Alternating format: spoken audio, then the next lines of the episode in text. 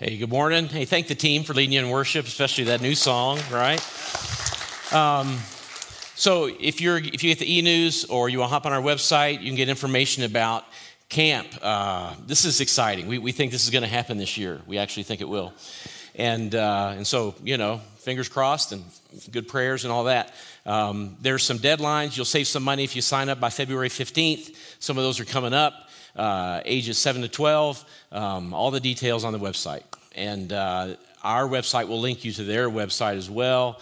And uh, so we'd love, love for you or your kids or your grandkids or neighbors or cousins or whoever uh, wants to get involved or connected to this to do so. Uh, we think it'll fill up. Um, we think there's probably uh, some, some latent uh, hope for activities like the ones you saw and that you see in the picture. So we're excited about what's going to happen. Um, there's all kinds of things going on that we need to tell you about. We're just going to update you on a few things as we get started. Um, yesterday, we did have uh, the Castle Oaks uh, Ice Fishing Day, and so we had some special guests there. That was kind of fun to fish with them. Um, this, this is uh, Steve Johnson's handiwork. The picture is, so I think uh, Bernie took the place of Steve there. You might need to look a little closer to the mittens were handy, it was cold. And so, uh, big thanks to the Havercates uh, for hosting us at their lake. Yeah, give them a hand. You know, it's, uh, it's kind of a big deal. I mean, the Havercates and, and Craig Ingleson and, and, and even Ingleson's boys, they, they, they do a lot of work to get ready for this. And we come out and they got poles ready and, and they're, they're ready to fish and they've got bait and they dig holes in the ice, and it's a, I mean, it's an ordeal. I, ice was very thick in Larkspur. It's not in Castle Rock. We're down Larkspur, it's about a foot thick, and so, um, you know, it, it, was a slow day when it comes to fishing. It was so slow. Uh, that little hole in the ice represents the number of fish that we caught, um, total from everybody. And so, in the middle of the day, of course, uh, Mark Havercate gets a a little tube out, and he makes us fun no matter what. So if we can't catch fish, we're at least going to slide around on the ice and have some fun. And it was, it, it was good. It was a good day. But of course, they're concerned about their leg. They're going to figure that out. And we'll be back and we'll catch some fish uh, someday soon. But there were, I don't know, 20 fishermen that got skunked. So that was a first for the Havercate Lake. And as it was interesting, I heard this morning that um, this, Brian Speed and his son um, Elliot and Emery, his daughter, came down to fish, and they were leaving, and uh, Elliot said to Brian, he said, Brian, dad, he didn't call him Brian. Does he call you Brian? No, he calls you dad, right, right. Um, he said, Dad, uh, did we have coronavirus last year when we came fishing? And Brian said, No, no, it hadn't, hadn't happened yet. And Elliot just slumped and looked up and said, I, I don't like coronavirus. And I thought, Me either. It's exactly what I thought. Elliot speaks the words that we're all thinking and feeling. And who knows? I mean, I can't, you know, they'll figure it out. It's in the lake, right? Coronavirus. So, um, but we're thankful for the Havercates. We still had fun. It was sunny and good food and lots of laughs. Um, and catching fish is overrated. So, a um, couple of things I want you to know that are going on. Uh, Tammy Brown is working on her, her PhD, and uh, we know Tammy well through our connection and, and missions and through their organization ideas. And uh, as she's working on her PhD, she needs our help to do research. And we talked about this a couple weeks ago. Scott Bear mentioned it, I think three weeks ago now. And uh, she is doing a survey. It's been in our e news. We've sent it out as a link Here's what she would love she would love for a few more of you here at Castle Oaks who haven't participated in her survey, who are working full time, to participate in it. And so if you thought about it and then you forgot about it or whatever, or you first time you're hearing about it, go back and check the e-news. In fact, we'll include it in this week's e-news just so that you have a fresh link. Um, but we would love for you full-time workers uh, to participate in it. She's doing a ton of research regarding uh, work and faith and calling and work as mission.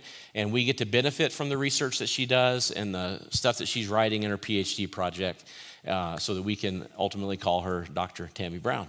And so uh, we're excited about that. We'd love for you to participate, and she needs a few more. So if you could do that, that would be great. If you were not here a few weeks ago when Scott Vare shared about mission stuff, then I would encourage you to hop on our website and watch the whole service. and watch the people that he chats with, the videos that we showed, mission partners that we updated you on. Look, if there's ever a time in the last few years when you've needed to be thinking about something other than right here, right now, and your stuff and your mess and all the stuff that you're dealing with, it's, it's during this season. And so it's a chance for you to hear what's going on around the world. If you give to Castle Oaks, your money goes to support these people. Um, if you give other gifts designated these missionaries, you need their updates. If you want to figure out how to get involved, if you're thinking, you know what, what I need to do is get out of my little bubble and go care about some other people, then they talk about several opportunities for you to do that. One of them is the connection to World Orphans and our Wellspring partners. And they are putting together with some people from Castle Oaks, great three little three person partnership there, um, a new marketplace that's going to happen and take place, eventually be located at the Wellspring Art Studio that's down on Perry Street here in Castle Rock. And so, a week from this Wednesday, there'll be a meeting for people who want to be engaged in it, right? Is it this? Oh, oh it's on it's Tuesday the 9th. Is that right? Okay, Tuesday the 9th. So, don't pay attention to what I say, just read the e news. And you'll want to be a part of that meeting. If you're just curious, you want to learn about it then we want you to be engaged with that. It's going to be a pretty neat thing that's happening. And lots of folks are getting involved in a variety of different ways. So mark that down, be a part of it. And you and I can find ways to make a difference, uh, especially outside of all of the issues that people are dealing with and facing. So you may not know, but the calendar is marching on, and this took me by surprise, as do a lot of things. So, um, Lent this year begins, as, as it always does, on Ash Wednesday, but this year it's on February 17th, which is two weeks from this coming Wednesday. Isn't that fast? It feels like it's fast to me. Um, but maybe that's because my brain is slow, which is normal. So, Lent is a big deal because uh, this helps us move toward uh, our celebration of Good Friday and Easter. And we, we observe Lent not so that we can, you know, get, get, you know, dig into liturgy or maybe the, the church calendar that you grew up with or any of that. We observe Lent so that we can prepare our hearts for really what's being celebrated through Good Friday and through Easter. So we ponder things like what can I give up during Lent? What, what kind of self denial can I engage in? What, what do I want to set aside to make room for God? And so you've got a couple weeks to ponder that. We will on Ash Wednesday, February 17th, have a service in this room. We'll also stream it to folks uh, outside of here at home in various places, 7 p.m. Mountain Standard Time. And if you're here, then you get to engage in this ceremony of ashes and the whole deal. Uh, and if you're at home, then we can uh, encourage you to do some things that will make that meaningful to you as well where you are. But we want you to ponder this, we want you to consider it because you don't want to get to Lent and think, ah, I guess I'm supposed to give up something and then just pull something out of the hat. We don't want you to feel pressured into doing it. But here's the thing about this spiritual calendar that the church follows. When we engage in Advent, we learn how to wait. When we engage in Lent, we learn how to go without, to understand the power of self denial.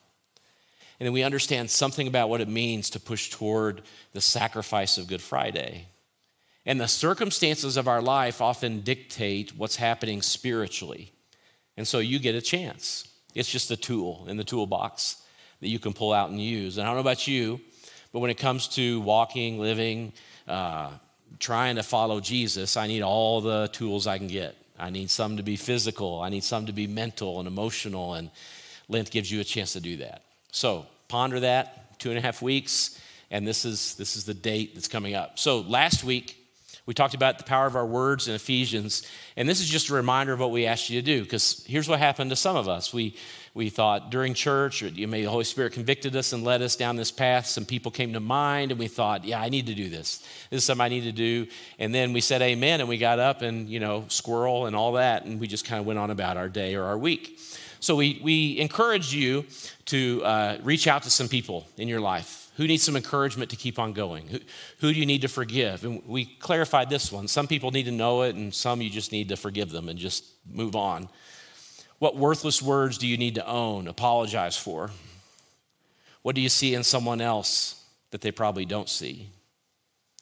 This was a little project for us last week.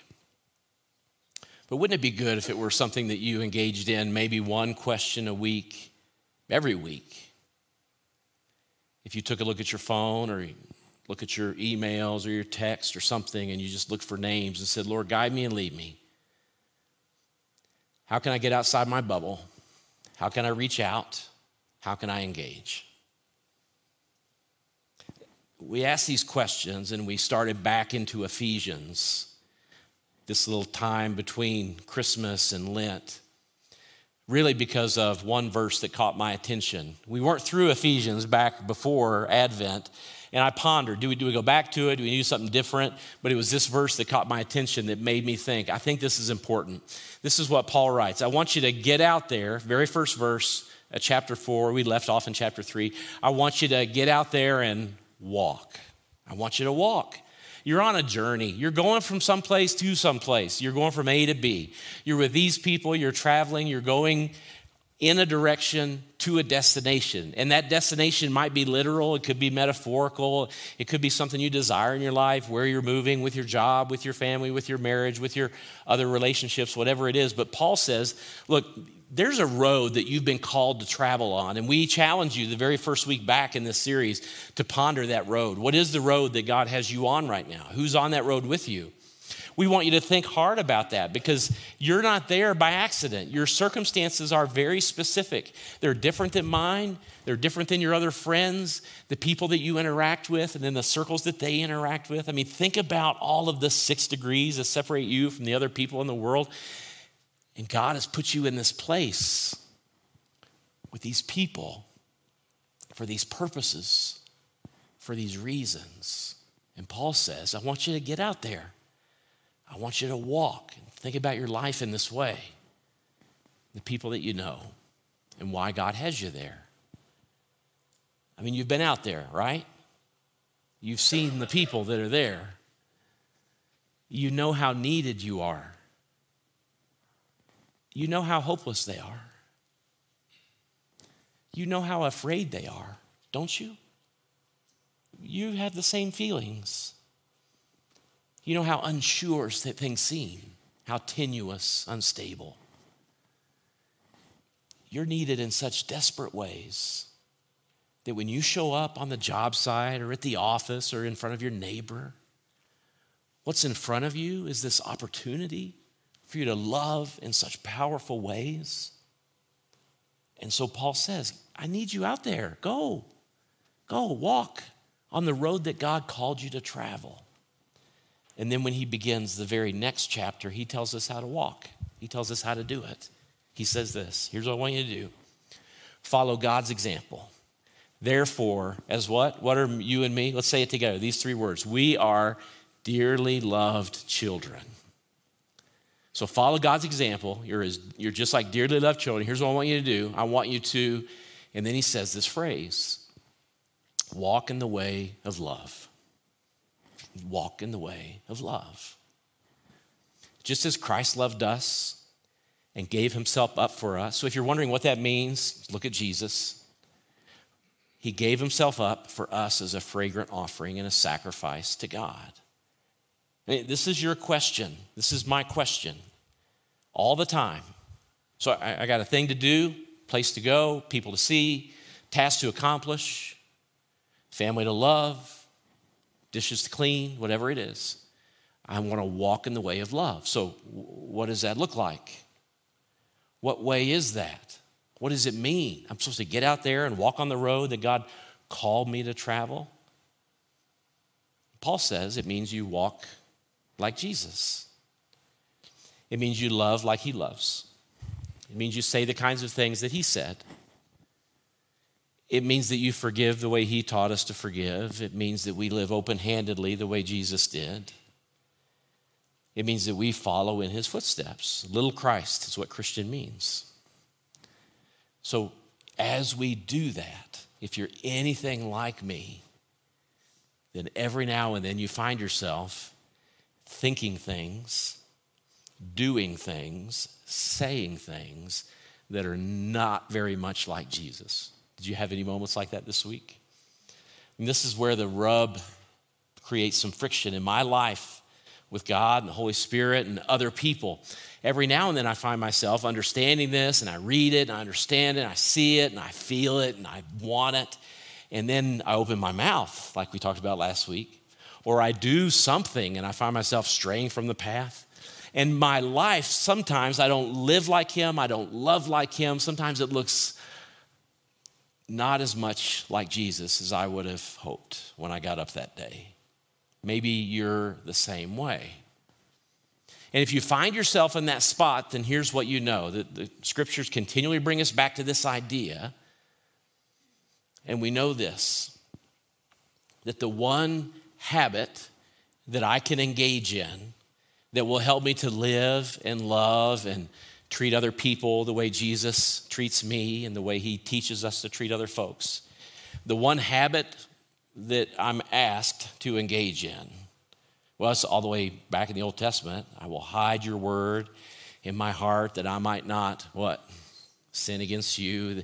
There's a pattern of life, and I can find it, and it can form my character if I read, that's not all, and reflect on Scripture. In fact, survey after survey, the scriptures bear it out. Everything we know about becoming like Jesus shows us this idea that if I can understand, read, reflect, think about my life in light of scripture, then what happens over time, if I move in that direction, my character, my heart, everything about me begins to be a little bit more formed after the person of Jesus.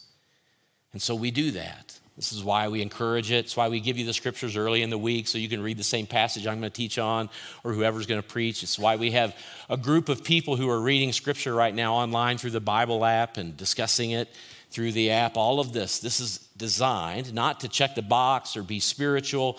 It's designed to help us form our character and lives after the pattern of Jesus. It's really that simple. The problem is this isn't that simple, is it? It's kind of hard to comprehend. And we have a whole group of people, about, I don't know, 70, 75 of us or so, that are reading through Scripture, not the New Testament, but the Old Testament right now. We're reading through the Torah, the first five books of the Old Testament. How long has it been since you've read through the first five books of the Old Testament? Now, you might know the stories, right? You know the stories, right? The flood and creation and all of the amazing things that happen in Genesis and Abraham, Isaac, Jacob, and Joseph and Father Abraham had many sons. All you maybe you remember understanding and learning the stories when they had a board in the room and they used little flannel graph pictures of Abraham and Sarah and look if what you remember about the bible were the stories that you learned from sunday school here's a little secret for you and, and this is what our group of 70 or so people are figuring out as they're reading through the Torah. When they told these stories in Sunday school, they left out a lot of really interesting detail. I mean, there's all kinds of things. I don't remember learning the word polygamy in third grade, right? I, th- these complex relationships and, and bitter rivalry and family and all kinds of lying and cheating, and it's unbelievable. And so our, our, our group is is reading through this and they're going, I don't remember that part. This is, let me check. Yep, still my Bible. And as they read, it, they think this is hard, and they're having a great discussion online about all of it and trying to figure out how do we how do we make sense of this? Didn't God say one man, one woman, and when was that supposed to start? I mean, it seems like it only started with Adam and Eve, and then from there it went south. So, uh, what does this even mean? How do we live this out?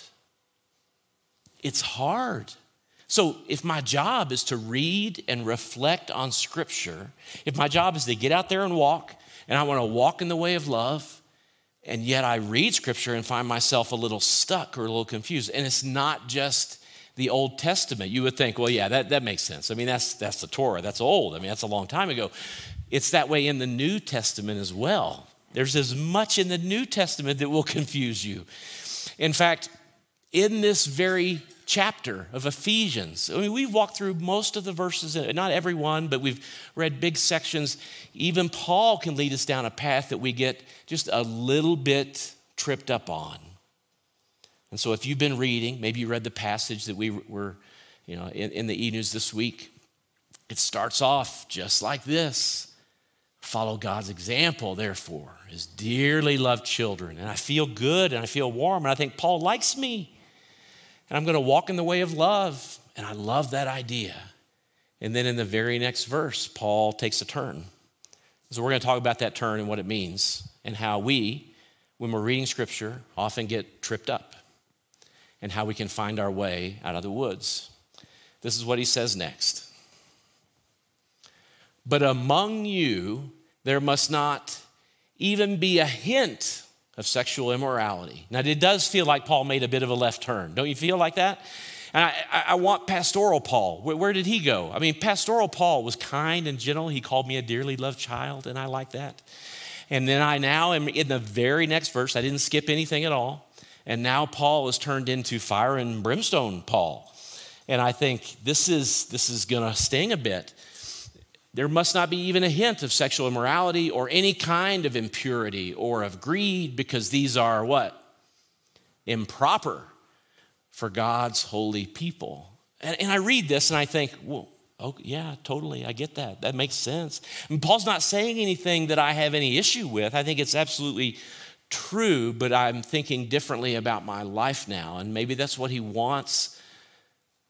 And then he continues and he says this meddling more, Paul the meddler. I want Paul the pastor, Paul the meddler says, nor should there be any obscenity foolish talk, or coarse joking. I mean, I mean, if I, let's be honest, if, if I made it out of this verse unscathed, he digs a little deeper, and I find myself thinking, well, I, I kind of enjoy foolish talk. Okay. But these are out of place. Instead, you should engage in thanksgiving. It's a list. This list is a tough one. It's tough for me, and if you're honest, it's tough for you. And it's tough for a variety of different reasons. Now, it's not unusual for Paul to give us a list like that. In, in fact, lists like this in Paul's writings, they happen so often. It's in 1 Corinthians, it's in Galatians, it's in Ephesians, as you see, it's in Romans. In fact, Paul uses them so often that theologians have given them a name. They call them uh, list of vices, vice list. This is one of Paul's vice lists. And he gives us this list and he points out behaviors that create problems. And he's doing so in a way that makes every one of us think, well, I know somebody that does that.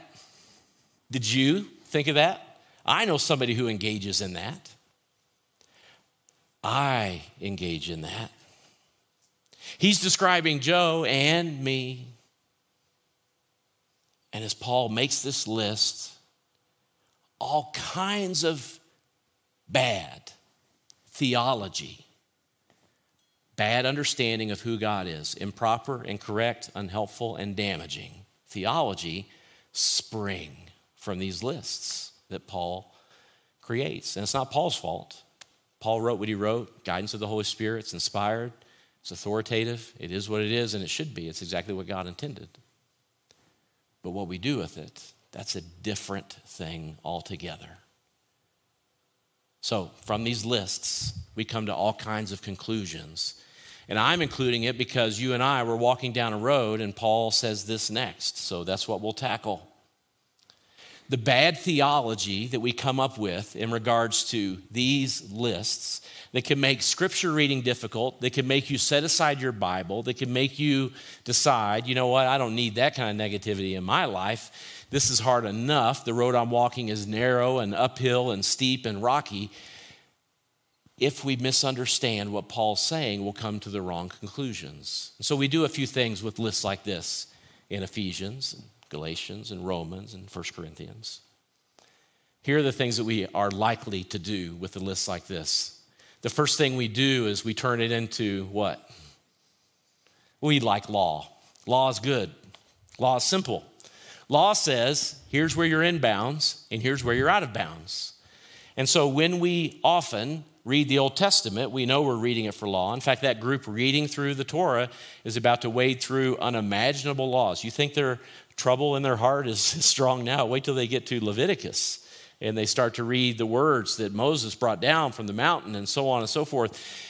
In the New Testament, we like to do the same thing. And the reason we do is because we like to know when we're scoring well. This is what you like when you turn in an assignment. You want to know, what did I get? And if you're like my wife, Donna, and you got a B, she's like, oh, I can't believe I got a B. I worked so hard and I studied. If you're like me and you get a C, you're like, yes, yes, I passed. I passed. And that's why God puts people like us together so that we can learn from one another, which is another way of saying what I learned from her. And so we love to have tests and we love to have grades and we love to know how we're doing and what our score is. And so we take lists like this and we turn them into law. And the law says this is bad, and then there's other things that are good, but you'll know you're doing well as long as you're not doing anything that's on the bad list. And when we do that, we do one of two things. And this has happened since the beginning of time. And even in the age of grace, it happens. Even since Jesus, it happens.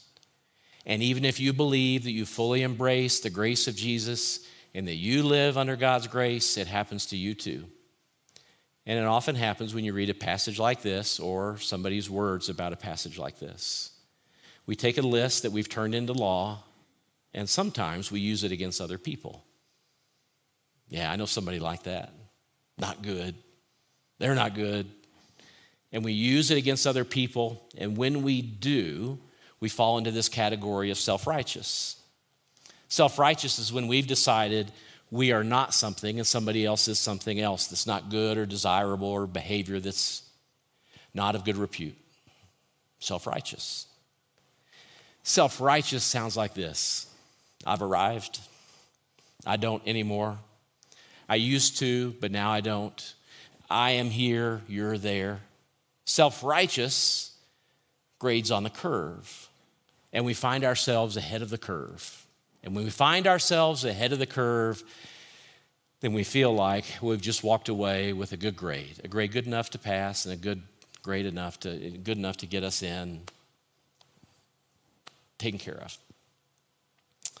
When we take a list like this and turn it into law, we use it against other people. Some of us in the room, we use it against ourselves. And so we read a passage like this and we see these things listed. And maybe there's one or two that you say, you know, check, I'm good. You know, that's not me. I, I, haven't engaged in that at all. But there's one or two on here that you think, oh, that is me. And he just listed them all together in the same group.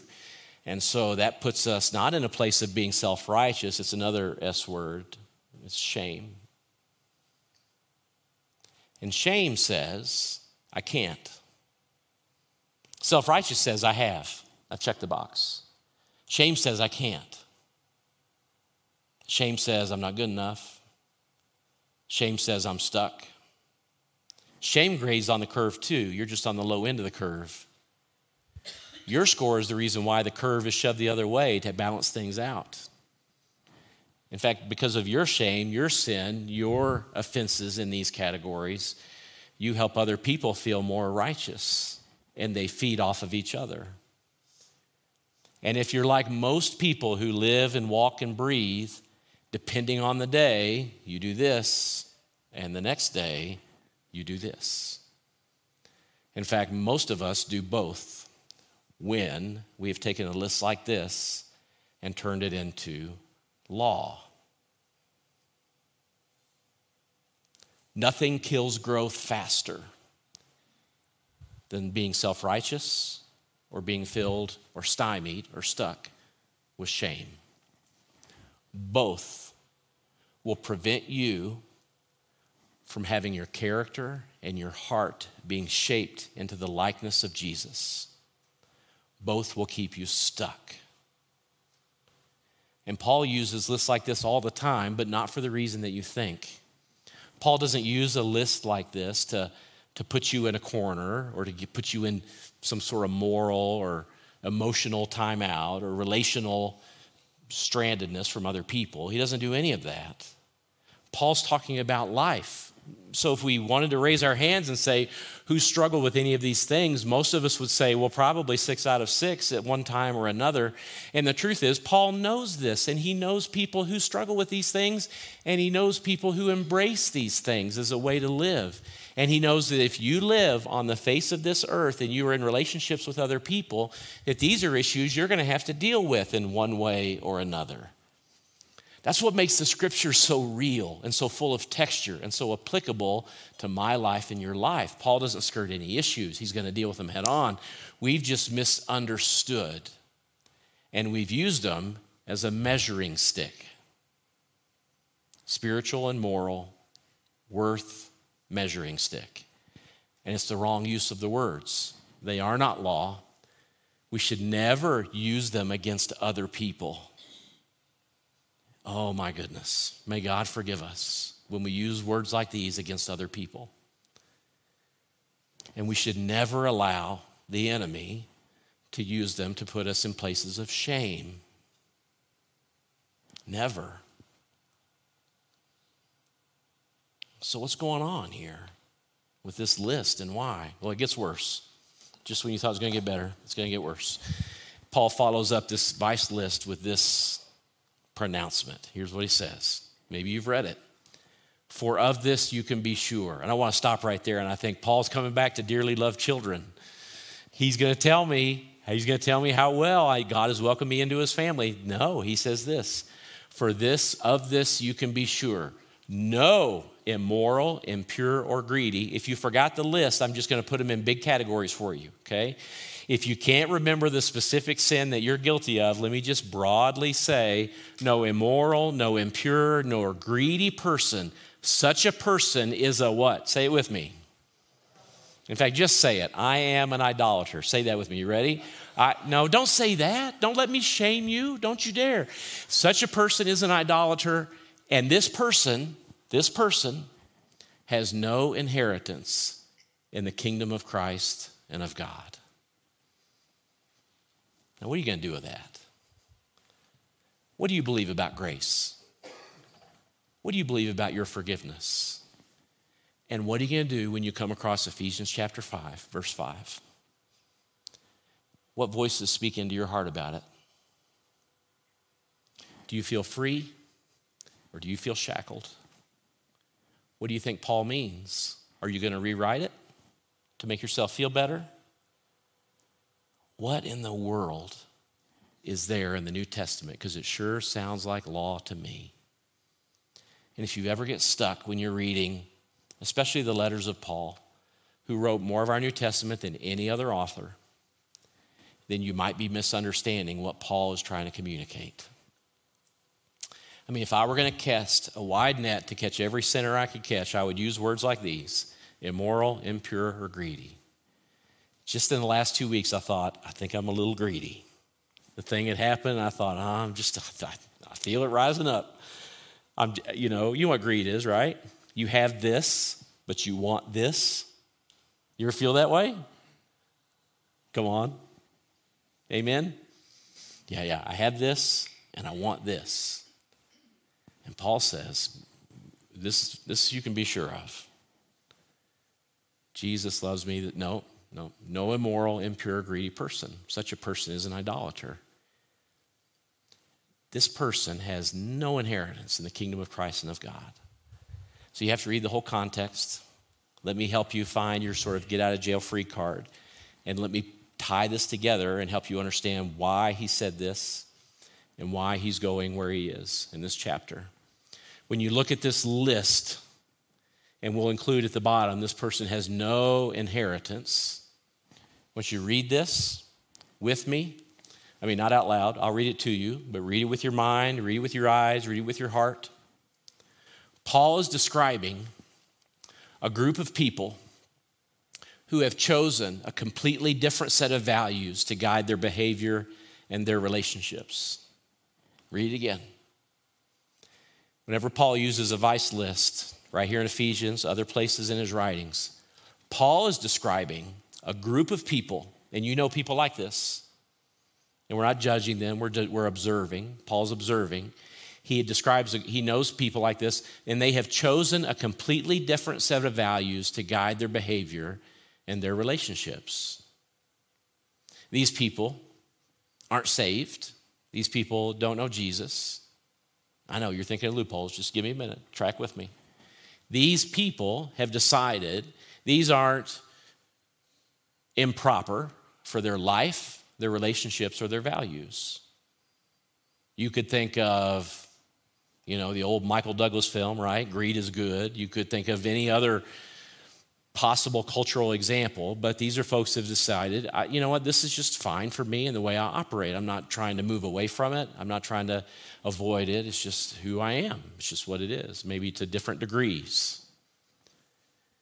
In fact, Paul is so plain and clear about this when he writes about it. He even finishes this passage by saying, Therefore, do not be partners with them. Be careful. I mean, if you, if you link work with them, it's going to be hard because your values are different than them. That doesn't mean you're better than them. Paul makes no valuation judgments of who's better or who is um, more valuable as an individual, who has greater worth. Paul just says they have a different set of values than you do, so be careful. You've been in business, some of you I know, I've heard your stories, with people who have a different set of values than you have, and it's been a bit of a problem. Lots of friction. It's a deal. Sometimes it causes a deal break. So be careful, Paul says. Be careful. Be careful that you do not find yourself in partnership with them. When Paul's describing in this vice list this group of people, he wants you to know that you've been called out of a different place into a different place. Now, don't misunderstand. Listen really close right now. Paul's not saying that people who don't know Jesus act like this. It's not what he's saying. If you think that, you'll get stuck. I know plenty of people who don't even believe in God who are kind and generous and selfless. So do you. Paul is saying that there are some people who don't follow Jesus and their set of values lead them into behaviors that look like this and they're good with it. They, they're fine with that set of values. And Paul says, if you're going to link lives with somebody, this is what he says in Corinthians about marriage don't be unequally, what's the word? Yoked, right? Be careful because you may end up trying to go right and somebody else is trying to go left. So be careful. So, you know, if you're going to be partners with them, Paul says, I, I say don't do that. I say you shouldn't do that. This list of, of vices that he gives well, in the Ephesus culture, was very multicultural, it was a metropolitan area. This was pretty normal. People who didn't know Jesus thought, well, why wouldn't I live this way? And you know people like that too. And that doesn't mean that you keep your distance. It probably means that you don't be partners with them, but you are in their life something different. And Paul's going to describe what that different is. How do I know that's what Paul's saying? It's a good, it's a good question, and you should ask it. How do I know that what Paul is saying with this list of vices is, is this? That's, those are my words. How can you trust them? Well, it's because I read over and over again in the letters of Paul words like this. Paul says, We are made right with God by what? Placing our faith in Jesus Christ. And this is true for everyone who believes, no matter who we are.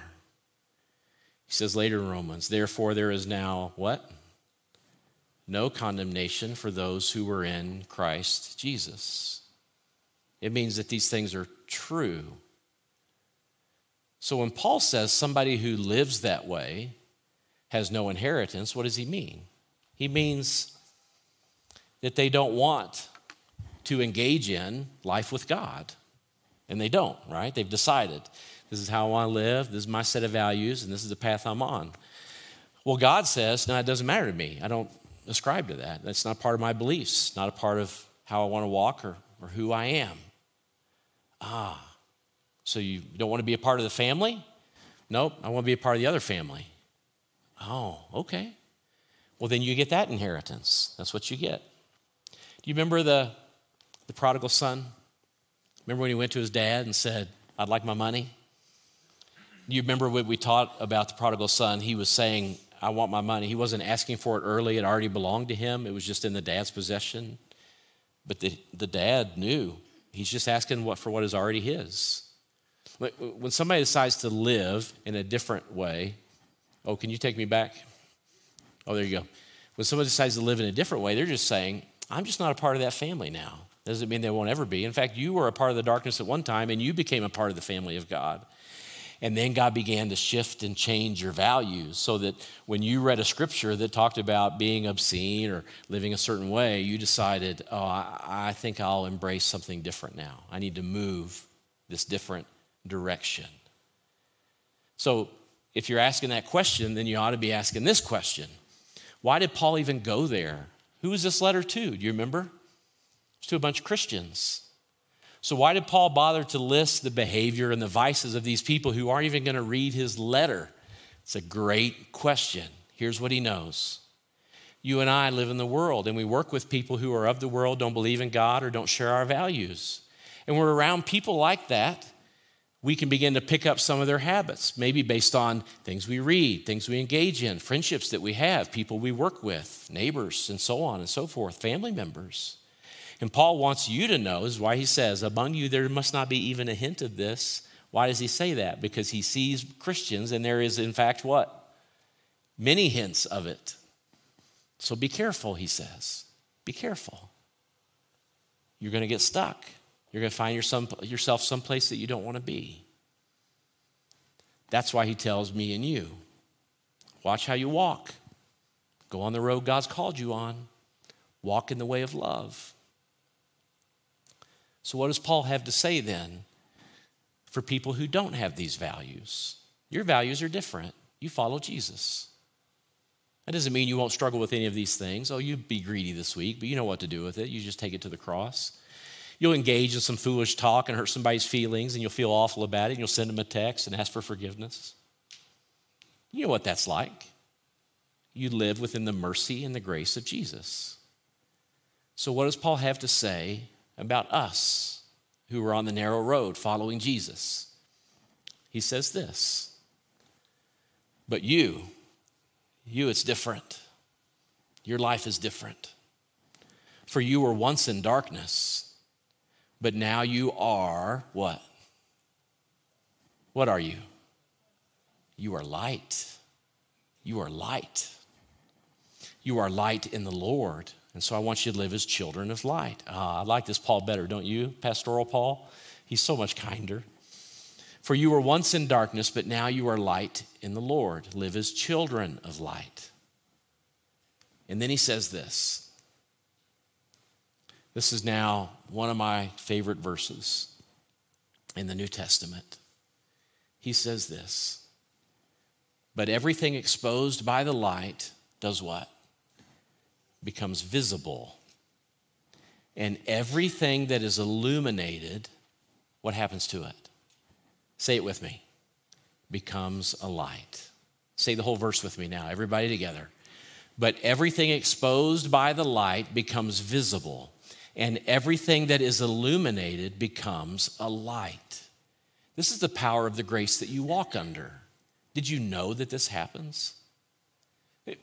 The writers of Scripture in the New Testament talk about what it means to walk in the light and that something that's done in the darkness needs to be exposed to the light. And we have this feeling that when something is exposed to the light, that now we're caught. Oh no, now I'm caught.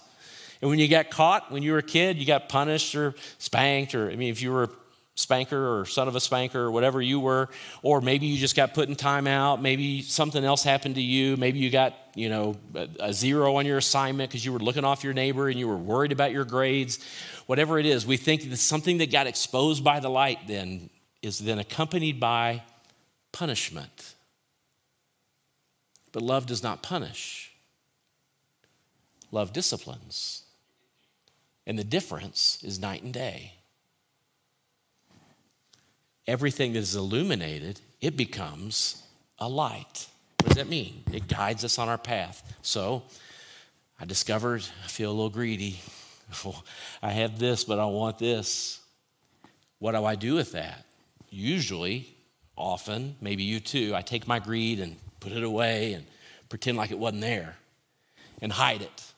Don't talk about it. I mean, I wouldn't admit to you I was greedy, for goodness sakes. That would be embarrassing. You would think, who is he? He's greedy. But what Paul says is, I bring it out into the light and I open it up and I say, Lord, I was greedy. And God says, Why were you greedy? I don't trust you to provide for me. Why don't you trust me? I've always been there for you. Trust me. Yeah. What happened with my greed? The greed became a light and it pointed me toward trust. And then I open my hands before God. And then even my sin deepens my walk with Him every time. This is what God's love is like. This is why His love is powerful. This is why we are redeemed. This is why we sing God is love. So they're going to come back. They're going to lead us in this verse in this chorus again. I'm going to lead you through a prayer about this very verse, okay? So I want you to bow your heads, close your eyes.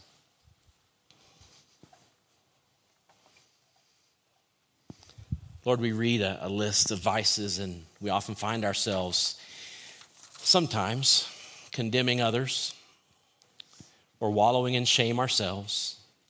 Lord, you would want neither for us. What you desire for us is a place of openness so that whatever is drawing us away from you or whatever is settling, settling in our hearts, we put it out in front in front of you. Then we say, Here it is. And then it becomes a light and it points us down the road that we should walk. Lord, we can only do this because you are love.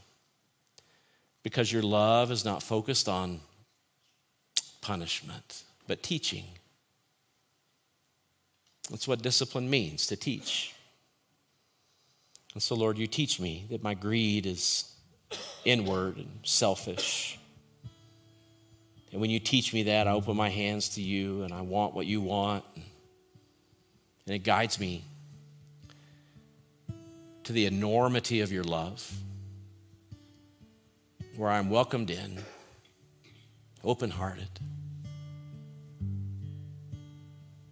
So, Lord, right now as we sing these lyrics, would you, would you call to mind something in our hearts that needs to be just brought into the light.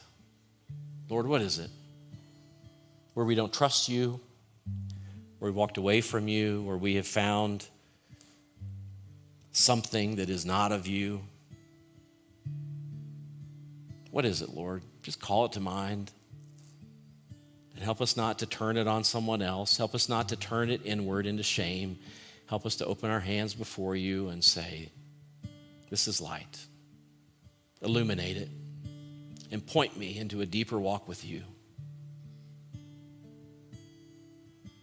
Lord, as we sing these words, draw us to you by the power of your Spirit. Search us and know us.